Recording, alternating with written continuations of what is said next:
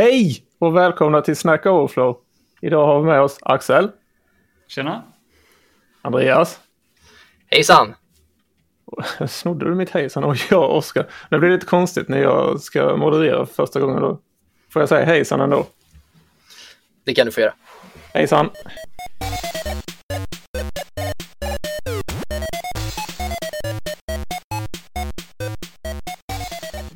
Eh, Jag ser att jag behöver klippa mig och raka mig för jag ser ut som en luffare. Konstigt att jag inte inser det förrän jag sitter i ett videomöte. Ja, eller en söderkis från Södermalm här i Stockholm. Det är lite samma samma. Det säger mig ingenting. Idag ska vi prata om hur man... jag vet inte hur vi ska titulera men vi, vi kanske ska titulera som hur man undviker möten. Eh, för ett tag sedan så blev jag och Mattias inspirerade av eh, ett par mötesprinciper som Elon Musk slash Tesla delade. Eh, så jag tänkte vi går igenom de punkterna och vad vi tycker om dem och hur vi kan eh, eh relatera det till vårt eh, eget mötesförfarande.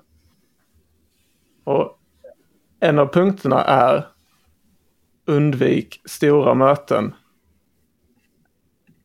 Axel, undviker du några stora möten? Jag Vad är ett stort alla- möte? Ja, men ett stort möte för mig är väl kanske... Ja, jag, jag, jag kanske kan vara lite fräck och säga. Om, om det är över åtta pers. Då börjar det bli ett stort möte för mig. Då börjar jag känna att det blir lite för många. Sen finns det såklart jättestora möten. Men, men över åtta pers, då, då börjar det bli lite för stort för mig tycker jag.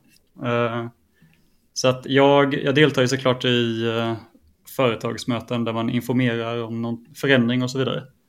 Men eh, jag försöker ju också undvika stora möten som jag känner att jag inte kanske nödvändigtvis behöver vara med på. I och med att det kanske tar min tid. Hur känner du Oskar? Är du med på? Ja, för jag är lite de, de, de, delar av motiveringen till att undvika stora möten här, är ju att man ska, det, det, det blir svårt att debattera, eh, folk går mer in i försvarsställning än att vara öppensinnade och det tar väldigt lång tid. Eh, och det, det kan jag väl hålla med om. Eh, och försöker väl undvika alla, i så stor utsträckning som möjligt försöker jag undvika sådana här massinbjudningsmöten i alla fall. Om man definierar det som någon eh, eh, för, som ett stort möte. Alltså typ eh, företagsförändringar och sånt. Det kommer oftast i skriftlig information efter ändå. Man behöver inte lägga en timme och kolla på en powerpoint. Eh, men också ifrågasätta alla möten, precis som du säger Axel, som är någonstans när det är 10 plus. Så brukar jag, står inte agendan tydligt i mötesinbjudan så, så brukar jag fråga den som har bjudit ut eller bjudit in till mötet. Behöver jag verkligen vara med? Får, får jag Och svaret är alltid ja, eller hur? Ja, Ja, Oskar, du behöver alltid vara med på det här agenda-lösa mötet som vi har satt upp. Du, du är den viktigaste pjäsen i vår organisation, Oskar. Du, du måste har punkt vara nummer med. fem i agendan som inte finns. Då ska du vara med. Just det, Ja. Du ska säga smarta saker Oskar. Skitbra. Du, Andreas, Hur- har du något smart sätt att undvika gigantisk Ja? Nej, men alltså, jag tycker nu för tiden, jag, jag satt och tänkte på det när ni, när ni pratade, vilken, vad är det för typ av stormöten jag är med på till vardagen just nu? Och det, ehm, ni pratar lite om att det, det är svårt att delta, det är svårt att ge åsikter för det är för många och många kanske tar en mer bakåtlutad approach i sådana möten för att, av anledningen att det är många och svåröverskådligt. Men i dagens stormöten som jag är med på, det är mest informationsmöten och då kan jag sitta och lyssna in och samtidigt jobba. Det är, nu för tiden är jag sällan med på stormöten där det faktiskt kräver input. Utan det är mest informativt att ja, men det här, ja, men som Axel sa, att det, organisationsförändringar till exempel. Ja, men det ska kommuniceras. Eller om man har en, en domän på sitt företag, ja, men det kommer ske förändringar på det här sättet. Sen kanske det alltid är frågor i slutet sådär. Men eh, det är sällan numera att det är med i stormöten där det faktiskt är, om vi ska kalla det ett arbetsmöte, man ska faktiskt komma fram till något konkret och få någon, någon output av det. Men om ni är om ni är på ett uppdrag eller om vår arbetsgivare, ja skitsamma vilken det är som gör det, men om det sker en Mm. stor organisationsförändring, man vet om att det är i startgroparna. Ja, Tar ni hellre, tar ni hellre resultatet av omorganisationen? För att oftast de här jättestora mötena så är micken mutad ändå. Läser ni hellre det eller kollar ni hellre på powerpointen? Läser ni hellre kollar på, okej, okay, ja du menar ett live-möte? Ja, ja jag, läser, läser ni hellre mejlet än att gå på mötet? Jag sitter nog och faktiskt och lyssnar in och jobbar samtidigt. Jag tycker att det är, det är trevligare, det är, det är lättare att, att snappa upp nyanser i det de säger tycker jag. Uh, än att faktiskt bara läsa det i text. Mm. Ja, men jag, jag är nog likadan där som det Andreas. Jag tror också jag, eh, jag väljer nog hellre att få informationen i mötet.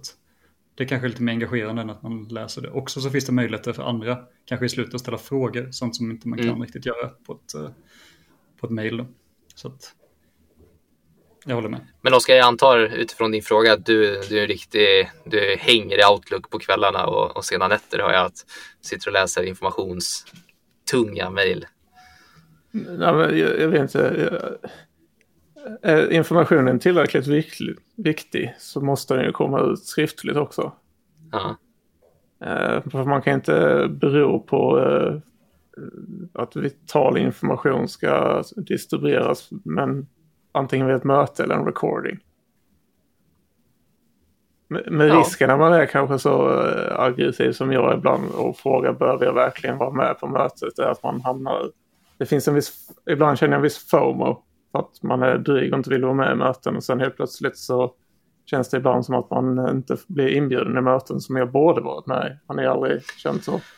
Är inte bara att du ställer frågan på fel sätt då? Om du hade ställt frågan istället, vad förväntas jag bidra med på mötet? Så jag tror jag att du hade fått bort den där gnälliga tonen som du, som du har. Men jag tror, det, det, handlar väl alltid om liksom, vilket perspektiv du, du ställer, ställer frågan. Um, då tror jag att du hade fått lite, lite andra svar på att nej, men det här kan du förvänta sig att du inte agera eller vara delaktig på, utan bara för din, för din vetskap hade du nog fått mycket, mycket svaret att det kan vara bra att veta, men eh, de som ska veta det kommer, kommer få veta det. Jag, jag är lika mycket en svärmorsdröm som jag är en mönsteranställd. ja, det är bra. Hur brukar din approach vara, Axel? Om du, om du ser, det låter som att ni sitter i rätt mötestunga organisationer just nu. Hur, och så det låter som att ni har ändå hyfsat mycket arbetsmöten, kanske, över personer på åtta pers? Mm, i, uh, där jag är nu är det faktiskt inte så. Där har okay. vi ganska få möten, vilket är skönt. Men på tidigare uppdrag som jag varit på, det hade ju varit nästan, eh, nästan standard att ha flera möten där man är över åtta pers i veckan. Eh, där det ska diskuteras och det ska ja, komma fram till olika saker. Och de mötena har jag ju väldigt mycket problem med. För att jag tycker att eh, ja.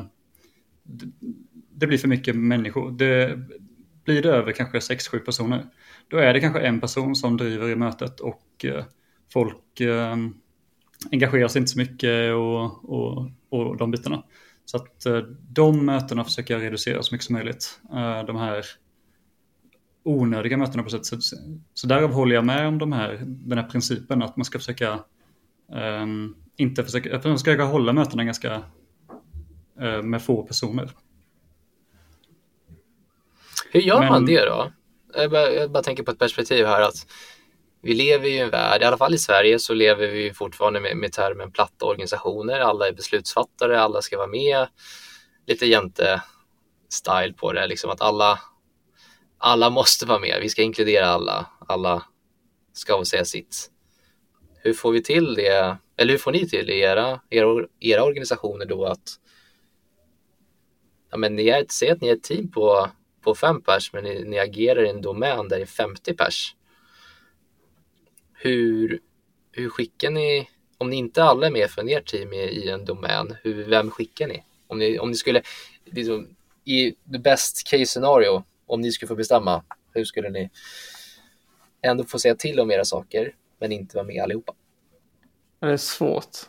Det, jag, ja, jag, jag ställer frågan. Lite, ja, jag satt och funderade lite parallellt. Det känns omständigt att det måste vara större grupper som träffas i möten för att man ska ta beslutsfattande i kombination med att det är liksom att lite, kanske speciellt i Sverige då, att det liksom är solidariskt. Alla ska få med, mm. alla ska få tycka till. Det blir liksom en ond cirkel.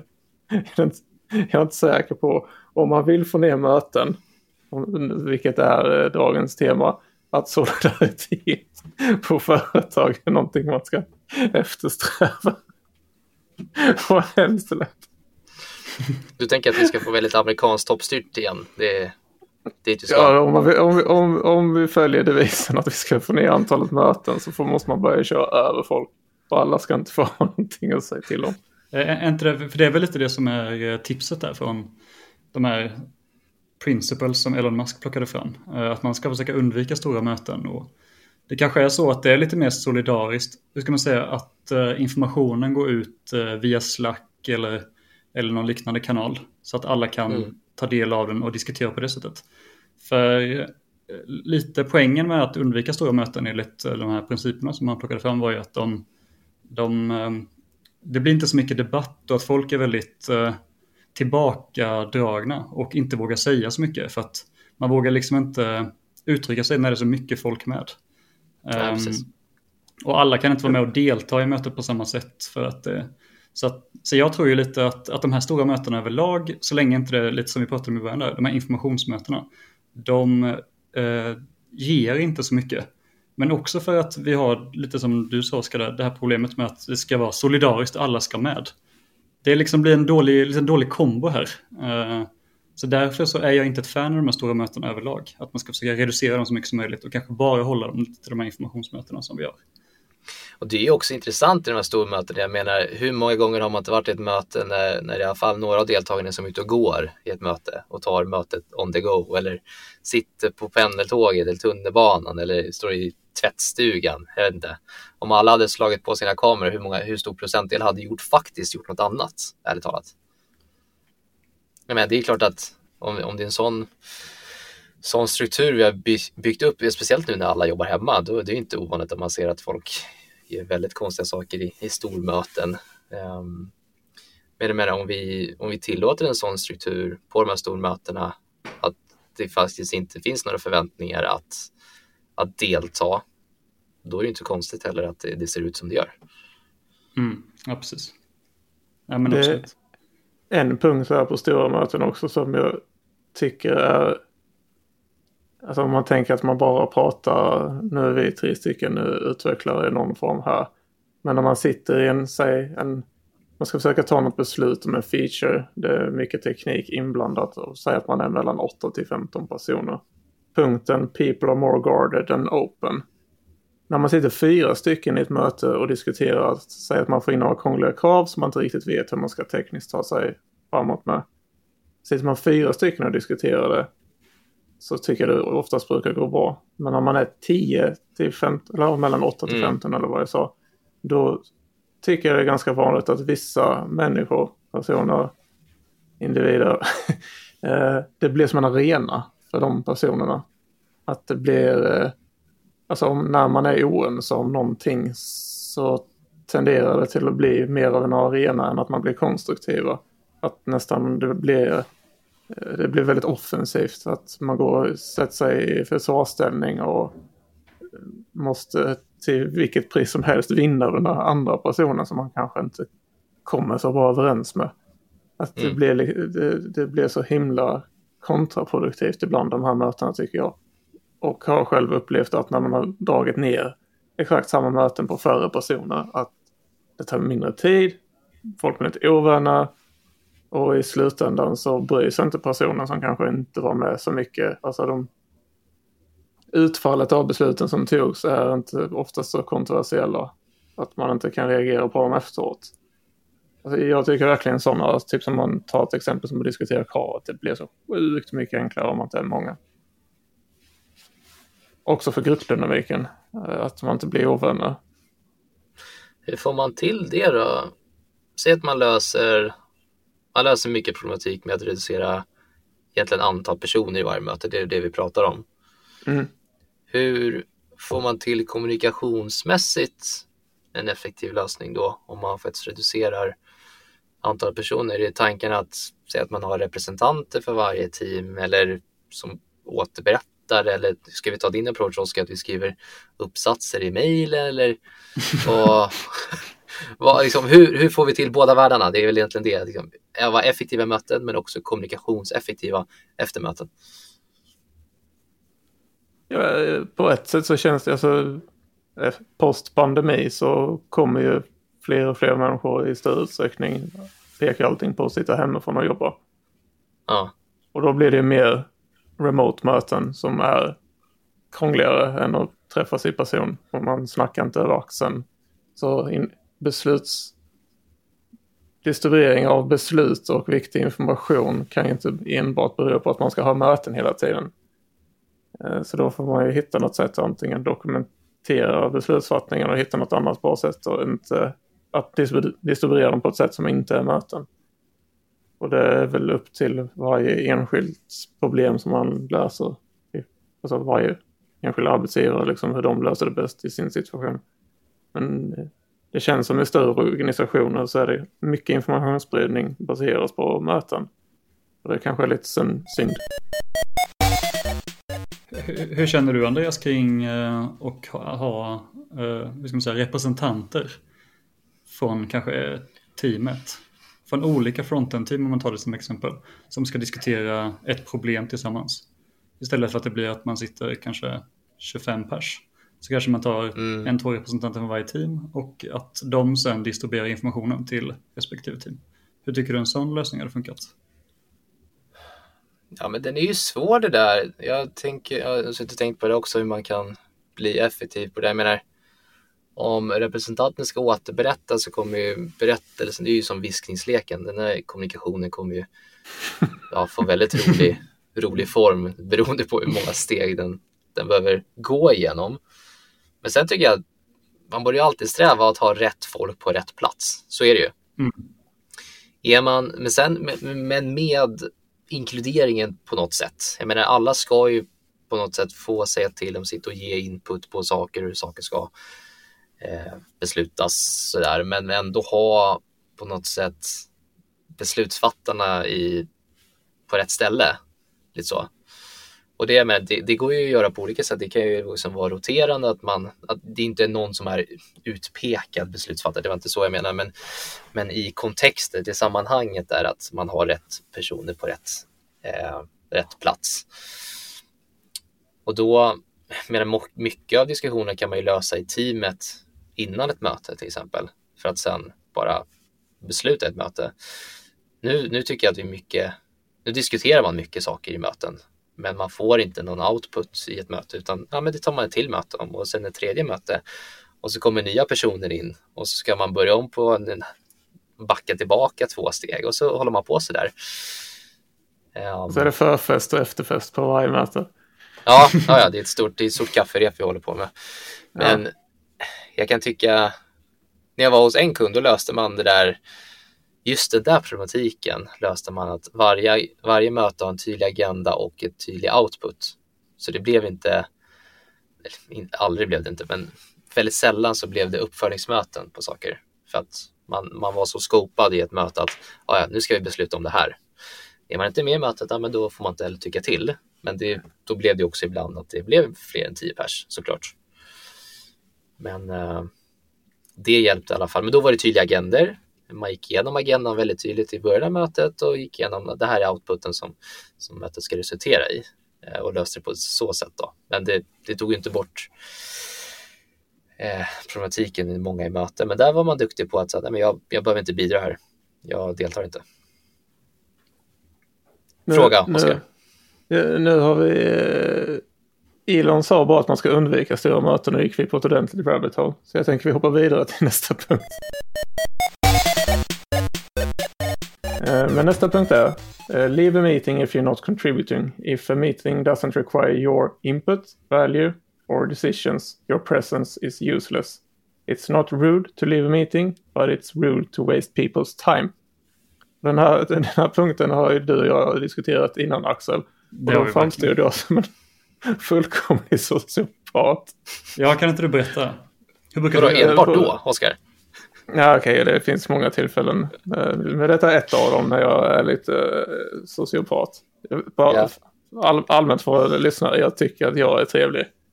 Men här framstår jag kanske inte som så trevlig detta exemplet. Jag har bara rest mig upp, alltså innan pandemin, pre-pandemic times. Eh, så hade vi, det var på min förra uppdragsgivare, så på ett möte vi hade på plats så, så var det typ, jag upplevde inte att de här tre punkterna i princip, att jag, varför ska jag sitta här? Som, då, och det hände vid flera tillfällen där men jag bara reste mig upp i mötet när det satt fullt med folk där jag gick ut. eh, men det faktiskt, och det kan ju framstå som att ja, första gången så tyckte folk det var lite otrevligt. Men så pratade vi om det sen när vi kom ut. Så jag, bara, jag kände att jag, jag har bättre, alltså jag har annat att göra och det finns bättre saker jag kan lägga min tid på. Och jag kommer inte bidra i den diskussionen. Eh, men sen, det blev lite kultur av det där faktiskt. Så att folk bara reste sig upp och gick och ingen brydde sig. För det, det är inte så aggressivt i ett remote möte. Om man sitter, om man sitter tio stycken så bara, ah, det är lite konstigt att den personen lämnar det. Men det, blir inte, det får inte den uppmärksamheten att någon, någon lämnar möte i Teams. Eh, men om man gör Nej. det fysiskt på plats så är det mycket coolare.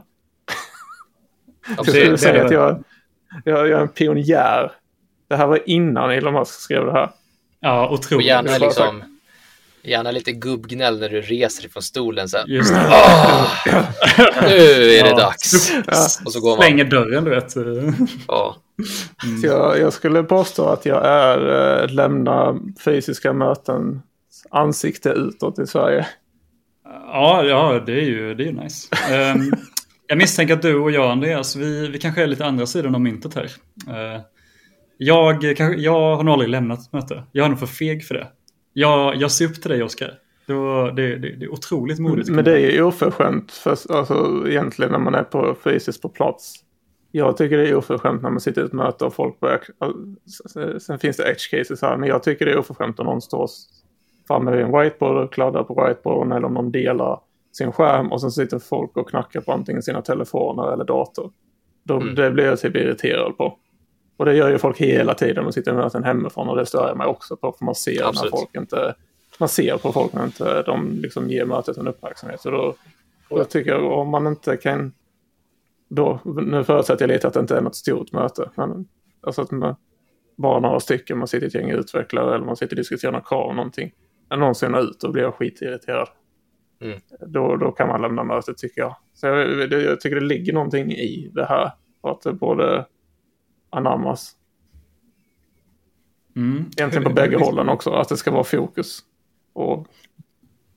Det känns tycker jag den. Jag har, varit, jag har varit med i den, det formatet på möten. Säg att man, man har en, faktiskt en tydlig agenda, men agendan rör agendan är lite spretig så det rör flera områden och flera eh, vad heter det, eh, ytor där olika typer av människor måste vara med då tycker jag det kan vara bra. Nu sitter vi i en remote-värld så att liksom ringa in personer i vissa skeden som kommer och går. Det tycker jag har fungerat rätt bra. Att liksom, ja men den här tidpunkten, då diskuterar vi det här ämnet och så, så lämnar vi det ämnet och försvinner x antal personer och så tar man nästa ämne och då ringer man in nya personer. Det fungerar ju, tycker jag, om man om den är ut, eh, uttalad att det ska funka så. Det här känns ju väldigt um den här uh, regeln som Elon Musk har känns ju väldigt amerikansk på många sätt. Uh, just mm. det här, it's not rude to leave a meeting, but it's rude to waste people's time. Det känns väldigt amerikanskt. Och det känns som att ja. du är liksom vår, vår amerikan här, Oskar, i det här läget. Så att, uh, känns ju bra. Ja, är det här vi säger att, precis, är det här vi säger att Oskar är Sveriges Elon Musk? Är det, där, är det det vi säger? Är, är, det, är det det vi säger? Nej, verkligen inte. Men eh, det är också ensambarnssyndrom tror jag. Mm. Alltså, jag, jag är för det. Sympati och empati är inte riktigt, kanske i vissa, vissa tillfällen så saknar jag de kvaliteterna. Jag tycker det är skitbra. Du får en, ja. en, en stjärna i min kompisbok, Oskar. Okej, okay, så vi ska fortsätta dumpa, våga lämna möten. Ska vi gå till nästa punkt kanske? Den är mer en eh, den har inte så mycket ja, indirekt av med möten att göra, men den lyder Forget the chain of command, communicate with colleagues directly, not through supervisors or managers. fast communicators make fast decisions, fast decisions, competitive advantage. Nu får man tänka att eh, Elon Musk som har skrivit det här och, och, och eh, i Tesla-kontexten skrev han det här och det är en stor organisation. Eh, men jag vet inte. Den är ju intressant. Jag menar om vi, om vi tänker ett, ett perspektiv här, om vi, om vi pratar eh, agilt arbete i våra organisationer och vi ändå snackar om Scrum Masters roll i ett team. Mm.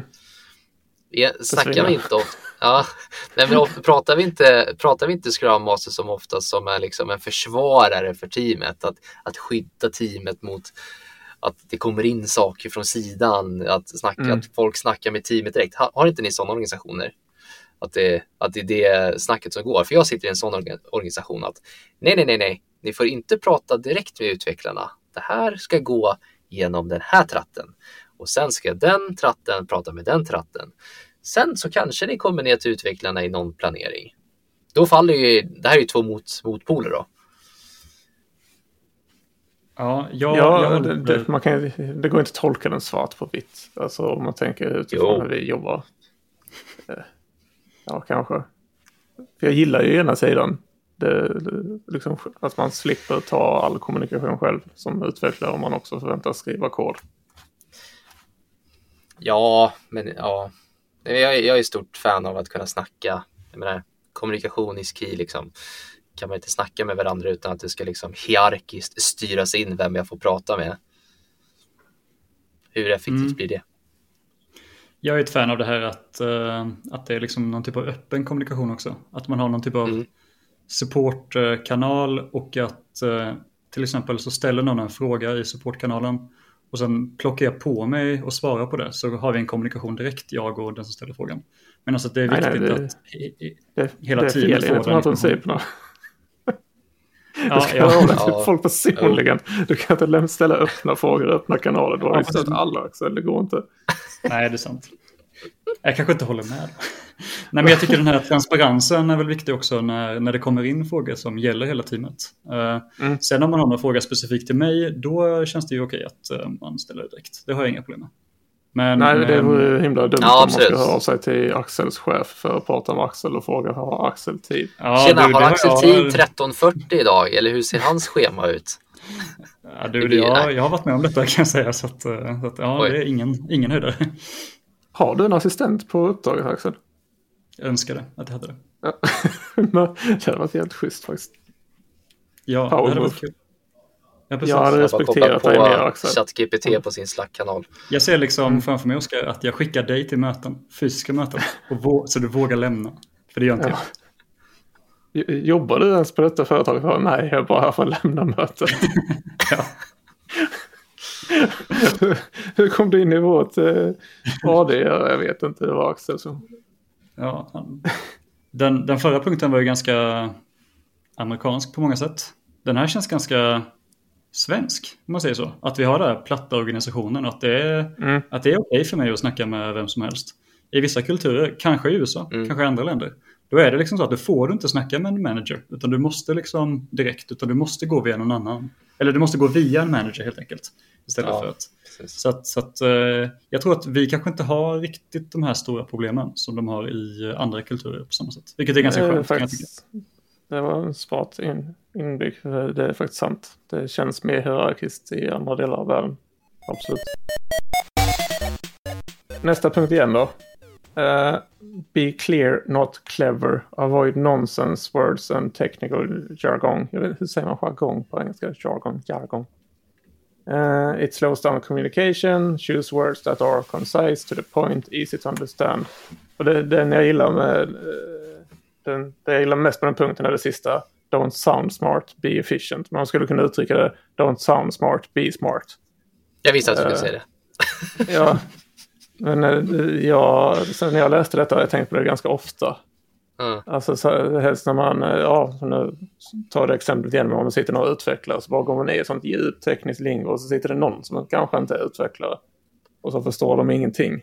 Man, man hade lika gärna kunnat prata säg samma sak fast i uh, metaforer eller alltså bara göra det enkelt så att alla förstår. För det, ganska, jag upplever, det upplever jag ganska ofta att folk drar iväg med, jag vet inte, vissa personer är väl lite för att det känns gött för man känner sig lite smart, men det är ju inte smart om inte alla förstår. Alltså jag, jag tycker det ligger sjukt mycket i, i det faktiskt. Jag vet inte hur ni känner.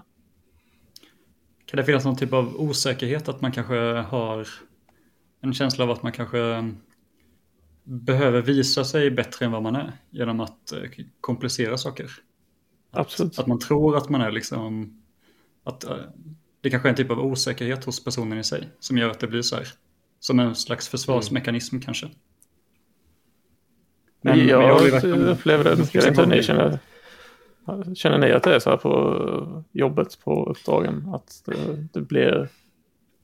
Jag kan uppleva ibland, det är i och för sig motsatsen, eller jag kan uppleva både och. Ibland så sitter man och pratar väldigt tekniska detaljer med icke-tekniskt folk. Men sen kan jag tänka, sen tänker jag också motsatsen. Ibland så måste man snacka tekniska detaljer, men så har man icke-tekniskt folk med sig i onödan. Så jag tycker att det finns båda lägren av det. Eh, och inget av dem... Och det, och det, ja, det går väl in i det, ha rätt folk på rätt plats i så fall. Men eh, absolut Oskar, jag, jag, jag, håller med. Ibland kan man gräva sig väldigt djupt ner i tekniska detaljer när man egentligen bara ska förklara, förklara en liten feature. Har ni varit med om att uh, ni så börjat på något ställe och att ni fått liksom en ordbok om alla förkortningar ja, glossary, man använder? Ja, ja. ja, en ja, ja, ja. Ja, då, då vet jag att något är fel när jag får det. Ja. Abort, exit, jag vill inte. Hur lång är uppsägningstiden? Det ska vara första frågan på en intervju. Ursäkta, har ni sån här glossary book hos er eller? Ja, ah, ja, ja, ja. Och så stänger man bara ner mötet. Jag tycker faktiskt det är ibland är svårt, alltså lite rabbit hole på den. Eh, mm. De sound smart, be smart, men det tycker jag är bland det svåraste med att vara utvecklare egentligen som jag tycker är en av sakerna som jag respekterar när jag tycker en, en annan utvecklare är bra. Det är när man kan förklara väldigt krångliga saker för någon som inte har samma kunskap som dig själv. Det mm. tycker jag är bland, bland det svåraste ibland med utveckling. Hur man ska liksom förklara för någon som inte kan utan att använda tekniska termer. Så det, det tycker jag är en sån fin egenskap som jag högaktar i alla fall hos andra utvecklare som gör att jag tycker de är bra utvecklare om de förklarar någonting väldigt krångligt enkelt för personer som inte förstår. Jag vet inte om det är bara jag som högaktar. Nej, jag håller verkligen med. Jag, jag tycker också det är en otroligt viktig egenskap. Att kunna förklara saker enkelt. Det, tycker oh ja. jag, det värderar jag väldigt högt. Och det gäller ju inte bara, det, det kan ju också vara när man snackar med andra väldigt tekniska personer.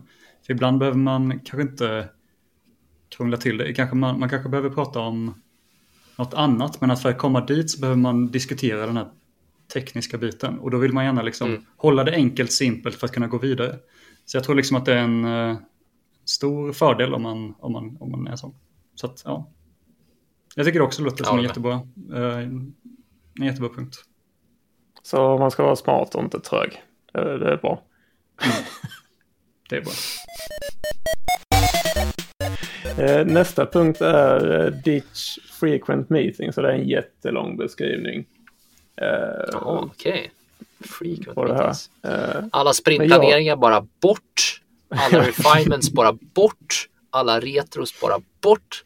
Alla safe saker bort. Ja, men då så. Då har vi löst allt. Jag tycker det är intressant. Det här kommer ju från, hur ska man säga, Elon Musk, Tesla. De bygger ju de bygger bilar. Ja, ja hur, mm. hur liksom agilt kan man bygga en bil eller ett rymdskepp? Hur, hur många sådana här eh, sprintplaneringsmöten kan de ha? Jag vet inte. Det kanske Fast kommer de har väl haft eh, en helt annan eh, vinkel också när de bygger bilar. För de har väl bedrivit mer som mjukvaruutveckling sen de startade. Ja, ja det, så jag tror det har varit lite som en grej. Så jag tror faktiskt det tillämpar sig ganska bra på dem. Sen vet mm. jag inte vad det har haft för bieffekter med dem med tanke på hur fysiskt deras slutprodukt är. Men, eh, eh, mm. men jag tänkte på en sån grej liksom som kan man undvika en stand-up? De skriver här, sänd text, sänd e-mail, communicate on Discord. Hur många, alla, alla uppdrag har ju inte superhälsosamma, eller alla arbetsplatser, alla organisationer alla har ju inte bäst stand-ups. Om vi säger att man kommer fram till att stand-up-formatet är dåligt. Kan, kan man undvika det mötet och göra det klart för alla andra vad man ska jobba med ändå? Alltså hade det räckt. Skippa det är 15 minuter innan stand-up och 15 minuter efter stand-up är ju folk offline. Kanske längre. Även om stand-upen bara sen var en kvart så har du ju slukat 45 minuter, en timme. Ja. Nästan liksom på att du har en stand-up per person. Ja. Hade det gått och liksom bara skriva i sin Slack-kanal, Teams-kanal, Discord-kanal om man är häftig. Liksom, idag ska, igår gick det så här med det här och idag ska jag jobba med det här. Och sen om man behöver diskutera det så rings man då. Hade man kunnat, det är bland det mest frekventa mötet jag kan komma på. Mm. Ja, men, ja, men egentligen så om vi kollar på stand-up, det var väl aldrig tänkt att det bara skulle vara en avrapporteringssession. Nej. Nej, jag menar. Jag skulle idag... inte vilja göra det, men jag bara försökte hitta något. Ja. jag, jag tycker stand-upen är bra, speciellt nu när alla jobbar remote. För det är liksom det, den mest fysiska plattformen man har när alla sitter hemifrån och jobbar. Jag tycker till och med stand-up får ta ja. tid. Jag tycker också att den, eh, jag tycker också den är bra. Att jag hade inte velat, jag, jag, hade, jag vill ha en stand-up varje dag. Jag vet inte om... Men är det för att ni vill ha en gemensam bara tid på dygnet än snacka med teamet lite löst? Eller var, varför vill ni ha stand-up om ni bara vänder på det? Ja, jag, jag personligen eh, vill ha, alltså för, för, mig är det inte så mycket det här med att, med att rapportera vad man jobbar med, även om det är en del i vår stand-up. Så handlar ja. det liksom lite mer att man får lite tid med teamet. Vi, vi har ett remote team. Jag jobbar väldigt sällan eh, fysiskt. Eh, alltså jag är sällan inne på kontoret. jag, men, jag menar att vi har, eh, vi har ett team som också är väldigt remote. Att de sitter i olika länder. Så det är omöjligt ja. för oss att se ja. fysiskt, fysiskt. Så för mig är det ganska bra tillfälle. stand-down också va? Ja, vi har, vi har, vi har två stand-ups har vi. Um, stand-down? Så vi kör en på morgonen klockan nio och så kör vi en på eftermiddagen. Och, och de är korta. De är, ja. Vi snackar bara lite kort och skulle det vara så att vi behöver snacka mer om någonting så gör vi det. Och det mötet är ganska, det är inte så stolpigt utan det är ett tillfälle att umgås lite, snacka lite skit, eh, prata lite vad man gör och prata lite problem. Så jag tycker vi har mm. skapat en ganska bra kultur kring detta. Sen annars är det ju ganska jobbigt att ha två stycken stand-up som de, speciellt om det är ett rapporteringsmöte som folk inte bryr sig om. Men vi har byggt upp en annan typ av kultur kanske där man eh, har ett trevligt samtal för att det behövs i och med att vi aldrig ses. Ja, det... och det köper jag helt. Absolut. Det går ju kanske lite mer in i teamkänsla och psykologisk trygghet att känna teamet och våga ta upp saker än att kanske behöva stand-up för att walk the board.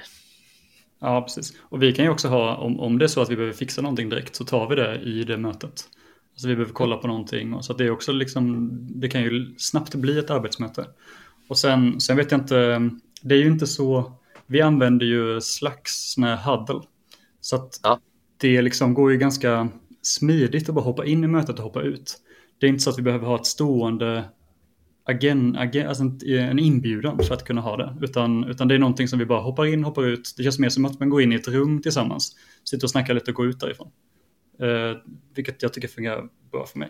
Så det här med ditch frequent meetings, den här punkten. Eh, just när det gäller stand-upen, då tycker jag att det kanske inte Men det finns ju, alltså, det finns ju andra cykliska möten liksom som, alltså i form av att de är stående inbjudningar. För jag upplever ändå att folk har väldigt lätt för avtryckarknappen och ställa en stående inbjudning på möten liksom för att lösa olika typer av problem. Och alla, ganska ofta så behöver man inte ha det. Eh, mm. typ så ni ska parprogrammera två timmar i veckan vill vara arbetsgivare. Ja, stående inbjudan till ett möte två, två timmar. Uh, nej. Eller typ så här om man, så här, man ska säga att man har kursberoende mellan teamen så har man en stående inbjudan bara för hur, hur, hur har det gått för er sen vi träffades sist. Det hade lika gärna kunnat ske skriftligt. Och de, de sådana möten kan ju ta en timme. Uh, Standupen är bra för, tycker jag, för så här, att annars sitter man bara i en varsin silo och har ingen social interaktion med teamet. Alltså rent, alltså för ens egen hälsa också är det när man sitter och jobbar remote bra och får se andra människor och prata med andra människor. Men jag tycker man ska undvika eh, återkommande möten ändå liksom, och ifrågasätta dem. Eh, don't interrupt your team's workflow. Mm. Och mycket, alltså jag vet, det är svårt att börja nagga på alla agila ceremonier men det känns ändå i, i den i godislådan av agila ceremonier som återupprepar sig hela tiden så känns det som man antingen hade kunnat korta ner dem eller inte ha dem lika frekvent ändå.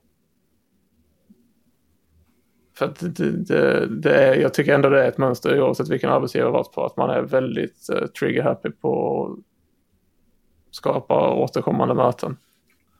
Och förväntar sig att det ska lösa problem. Jag har en teori. Du får, du får skjuta ner den här teorin.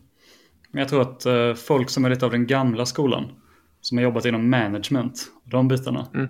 Det kan vara så mm. att för dem är ett möte då man arbetar.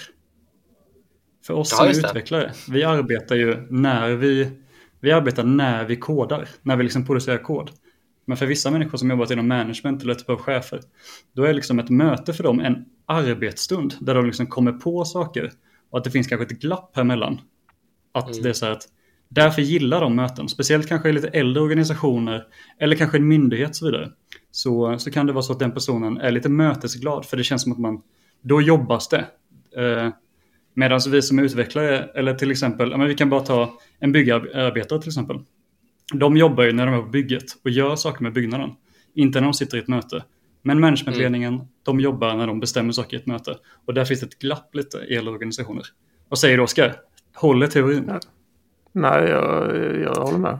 Jag, jag, jag ville verkligen bara säga något dumt nu Axel, så jag kan motsätta mig. Säg något dumt ändå.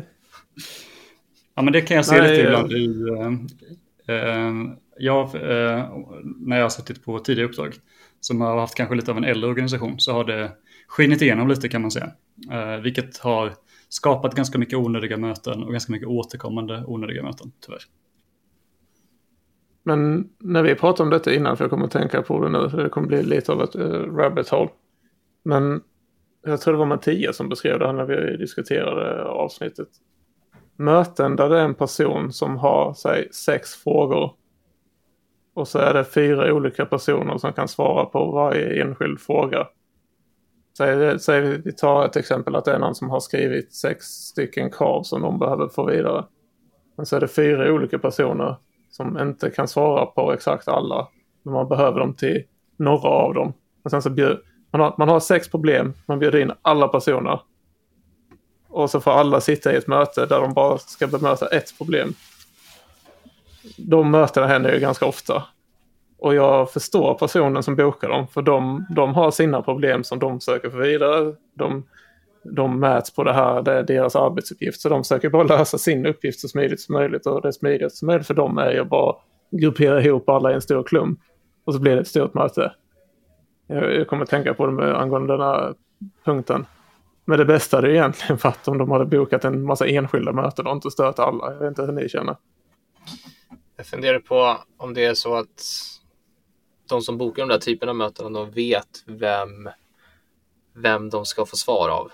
Eller om det bara är... Nej, kanske inte. Det är nog ganska vanligt att de inte vet exakt vilken det är som vet. Nej, så därför är det lätt att dra ihop en grupp av människor och tro att ja, men om någon av de här människorna kommer få alla mina sex svar. Mm. Um, men, ja, den här gru grupperingsfunktionen i Teams. Att man kan bjuda in team istället för individer. Är det den som ställer till det? Ja, kanske. Ja, eller är det, är det, var det bara jag som hatade på den här mötestypen eller vi kände inte igen er? Vadå gruppera på Teams? Med... Eller jag menar alltså det här när man äh, söker äh, slå många flugor i en smäll. Ja, precis. Jag, jag brukar... Ehm, jag uh, tror jag varit med i några sådana möten. Men jag tror ja, jag förstår inte ja. att det är det som har hänt. en timme senare, så vad, vad bidrog jag med egentligen? Ja, just det. Ja, men det, det händer ofta kan jag säga. För jag vågar inte lämna mig. Axel, Axel sitter där i slutet. När, när kommer vi till min punkt? När ska jag ja, svara? Jag är också smart. Jag kan också svara. Ja. Då ska du referera till punkt 2. Input value decisions. Om det inte krävs något av detta för mig. Då ska du gå till, där vilken punkt var det? Jag kommer inte ihåg vilken det var. Lämna mötespunkten. Då ska du bara resa dig upp och gå, Axel. Ja. Om du, absolut. om det du inte vet man ju input. inte, Oskar. Om man inte, om man inte är med i hela mötet så vet man ju inte om man måste ge någon input. Det är så Axel tänker här. Det är Just därför man Ja. lä- lämnar tre minuter in bara. Så att det är ett exempel. Men det blir pinsamt om jag reser mig upp och sen så säger de, men Axel, du har inte svarat på din punkt. Den kommer ju här i slutet. Då är det bara att ställa, Du- du- jag ställde mig upp för att svara på frågan. Ja, smart. Fan, vi har Man löst det. kan ju återskapa remote. Man lämnar bara kameran igång och sen så går man iväg. Ja. det är Och också så går man till tvättstugan som, som resten av, av folk. folket. Ja, det tvättas mycket. Det, det, Ja. det är faktiskt sant. Mm. Tvättas Japp. jäkligt mycket. Jag tror faktiskt jag aldrig har tvättat på arbetstid. Nej, det har jag. Biktar oss här för alla synder vi har begått på uppdragen. Ja. Har du gjort något annat dumt på uppdraget Axel? På tidigare uppdrag för många år sedan, då tvättade jag när jag jobbade. Många år sedan tidigare. Annan arbetsgivare. Det är bara att helgardera dig. Det är bra. Mm. Okej, nej jag fick inte något annat smaskigt därifrån. Sista punkten, nummer 6. Use common sense. If a company rule doesn't make sense, contribute to, pro- uh, to progress. Uh, apply to a specific situation. Avoid the following. Avoid following the rule with your eyes closed. Don't follow the rules, follow the principles. Den är kanske den luddigaste av dem som jag inte riktigt vet vad man ska göra av. Plus att jag inte läst upp den speciellt bra. Nej. Uh, Jag tycker också den är knepig. Ja, jag... Vadå, Vad är det för regler han refererar till här? Alltså, jag tror ändå Elon Musk var ganska smart. Fast Inte smartare än det där kan ju tolkas hur som helst. Sveriges Om. Ja, en, den är så himla om, en, öppen. f- om en företagsregel inte makes sense för dig. Men det kommer ju alltid finnas regler. Ska alla bara bara strunta i, i regler som inte makes sense hela tiden? Jag förstår ju liksom, jag menar, det är klart att många regler kan man ju undvika, men ja, det vet jag inte om det var jättebra tips från vår kära Musk. Men om, eh, om vi sneglar tillbaks på punkterna och våra lyssnare vill ha några tips Mm. baserat på de här punkterna. Det är någon som sticker ut extra mycket.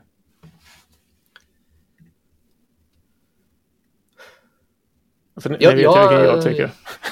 Jag tyckte ju absolut, eh, ska jag säga, regel nummer fem, ditch frequent meetings, den var, den började jag tänka på mycket, hur, vad de, vad de egentligen menar. Det är ju, det är ju, alltså de flesta mötena jag går på är ju återkommande möten, liksom, om det är på veckobasis eller om det är på månadsbasis. Eh, så jag vet inte riktigt om det hade hjälpt. Jag tycker att det är, det är rätt skönt ibland att det är schemalagda möten så att man kan planera in sin tid på en vecka. Men, Och det är eh, också lite eh, hemskt. Alltså har ni någon gång suttit med schedule assistant uppe med typ sex personer och försöker hitta en tid och alla kan gå på ett möte? Ja, ja, jag håller med. Absolut, det är omöjligt. Alltså det, ja, då, då ser det ut som Ja. att folk inte gör något annat än att sitta i möten. Ja, jag håller med. Det är att man ska sätta stående bokningar på sin lunch och eh, innan klockan åtta. Om man jobbar på större internationella arbetsgivare. För då är det aldrig någon som försöker boka det klockan sex på morgonen. Om man sitter i olika tidszoner. Eh, Jag har inte behövt göra det på min nuvarande eh, uppdragsgivare men jag har gjort det på andra. Eh, Sjukt smart. Så här, från, från 16 till 17, alltid upptagen. Mellan 12 och 13, alltid upptagen. Mellan 7 till 9, alltid upptagen. 9 till 12 alltid upptagen. 1 till 4 alltid upptagen. Ja, Otroligt så. upptagen. Så secret meeting. Ja. Det är mina secret society meeting som jag har på arbetstid. Vad kan vi det här med möten då? Ja, Vi kan ju i alla fall säga att det finns ju ingen silverbullet, inte även i Elon Musks värld, tänker jag. Det, det är inte så att Tesla eller Elon Musks andra, alla andra företag har löst på något sätt att bli supereffektiv i möten, det tror jag inte. Men många av reglerna är ju tänk, tänkvärda, tänker jag. att hela tiden tänka på om man inte bidrar, absolut, så finns det ingen idé att vara där. Men uh, sen finns det kanske lite andra av de där reglerna som uh, man får tänka hur kan det passa i ens egen organisation, tänker jag. Och med det sagt så är det dags för veckans tips. Jag kan börja med mitt veckans tips. Kör. Jag sitter på mitt nuvarande uppdrag eh, uteslutande mot Azure. Och in, innan för att skriva min, eh, sätta upp min infrastruktur i Azure så använder jag mig mycket av Terraform. Men av lite olika anledningar så var Terraform ganska bökigt.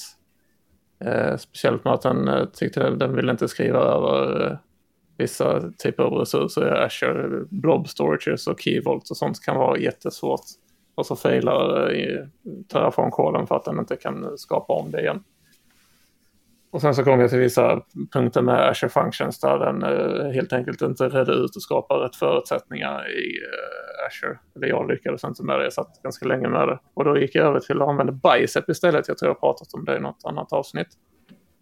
Och det är ju skräddarsytt direkt mot Ashers Azure så saker är, heter vad de är och speglar liksom hur entiteter i eh, Asher Azure ser ut. Jag tänker att det är mycket intuitivare om man sitter och jobbar mot Azure. Jag vet inte ifall AVS har någon motsvarighet eller GCP.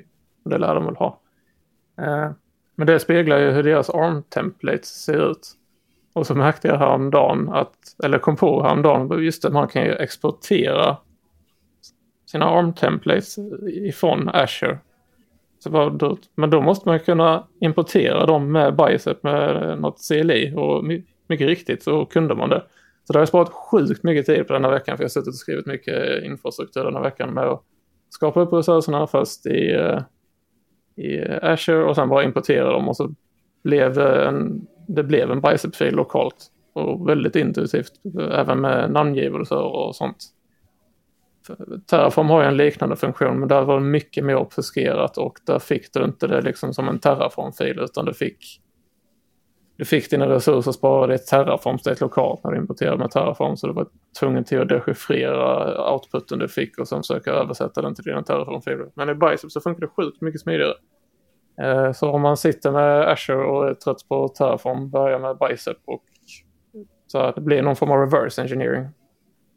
Att man först skapar det i Azure och sen så går man baklänges till att försöka få ner det i Bicep-filer lokalt för att kunna återskapa det. Jag har sparat oändligt med tid den här veckan på att göra så.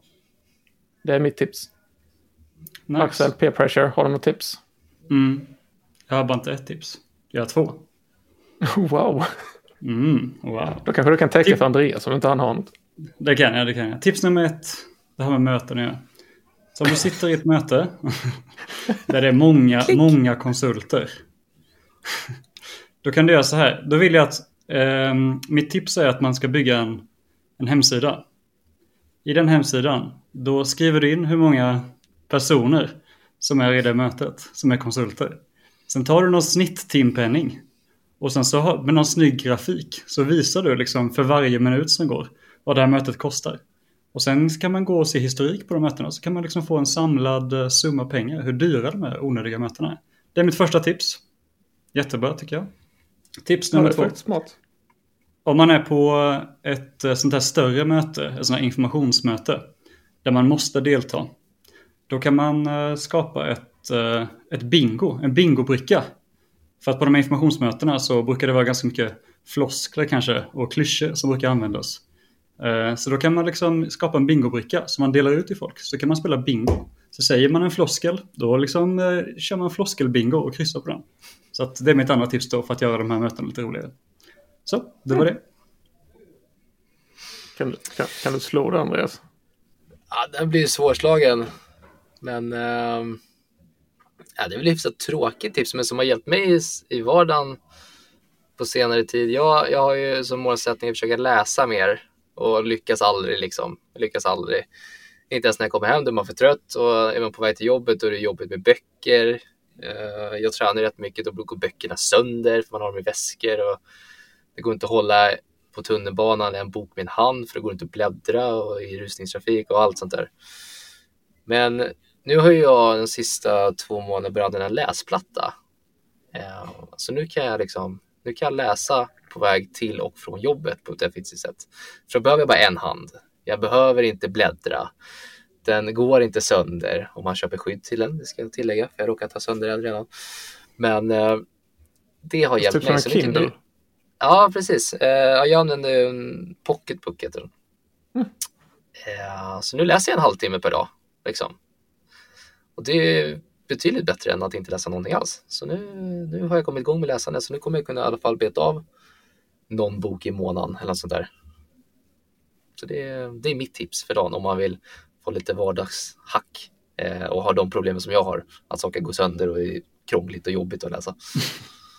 Men eh, om, du, om du kommer lite billigare undan och du inte tycker om att dina böcker går sönder så kan du ju bara låna böckerna på biblioteket och så går bibliotekets pengar sönder. Ja, Just det, jag kommer, jag kommer med strimlade stads. böcker egentligen. Ja, så får Stockholms stad stå för att du alltid tar sönder dina böcker i väskorna. Ja, får jag säkert med, ha kvar mitt medlemskap.